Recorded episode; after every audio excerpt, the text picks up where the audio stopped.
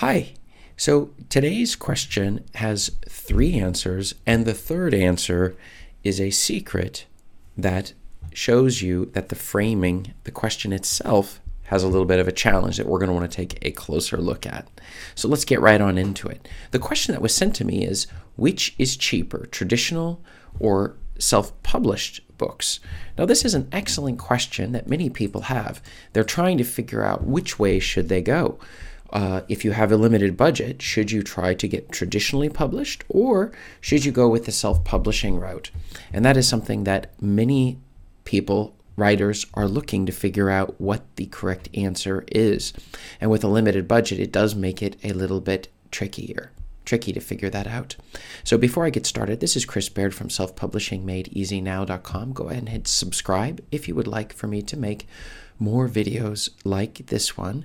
And check out below in the description, you will find my free self publishing secrets checklist that has nine things that will help your book to, to create your book and also to get your book selling.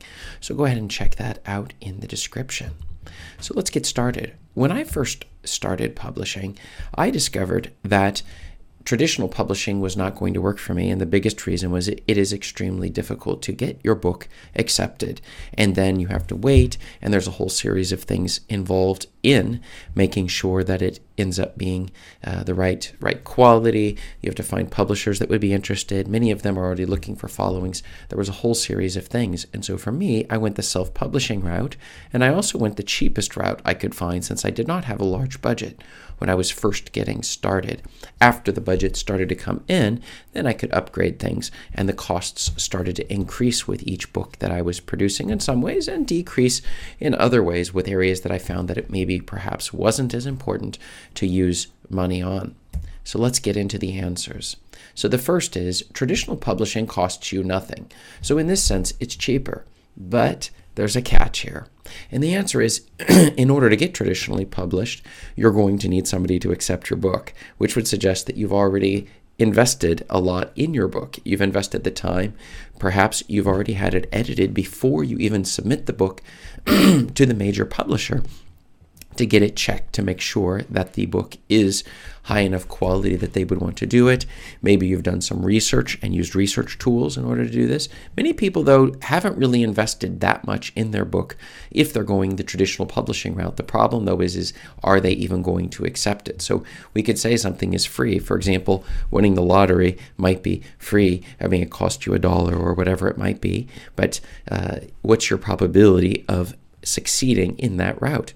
And so the second answer brings in that self published books do cost you more, but you get higher royalty rates. Keep in mind with Kindle, the royalty rates are 70% if it's priced between $3 and $10. So this is something you're going to want to consider as opposed to traditionally published books, which are only going to make you about 11%. So that is not something you're going to want to forget about. So if you're going to uh, decide between the two, the money you can expect back is going to be a lot higher on self published. In addition, you're going to have complete control over your cover, your title, all sorts of stuff that many traditional publish, publishers just ignore sometimes when it comes. It's amazing that they will ignore these things and will choose titles and covers that will simply sell less books. You also have control over the marketing, which sites it's going to be on. If you wish to edit and change the contents of the book, you can do that. And the rights you remain yours the entire way on the self-publishing route.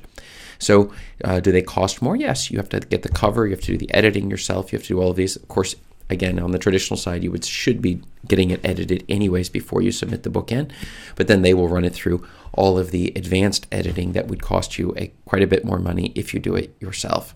But let's move on to the secret point number three, and that is that cost isn't a good measure. Instead of looking at the cost of something to figure out whether or not it's a good idea, we should rather look at the ROI or return on investment. This is a much better way to go. So, that is to say, if I put $1 into something and I get $2 out, well, I would say the cost was, uh, it, this was fantastic. It was very cheap. But if I put $1 into something and I get absolutely nothing out, well, then I would say it was rather expensive.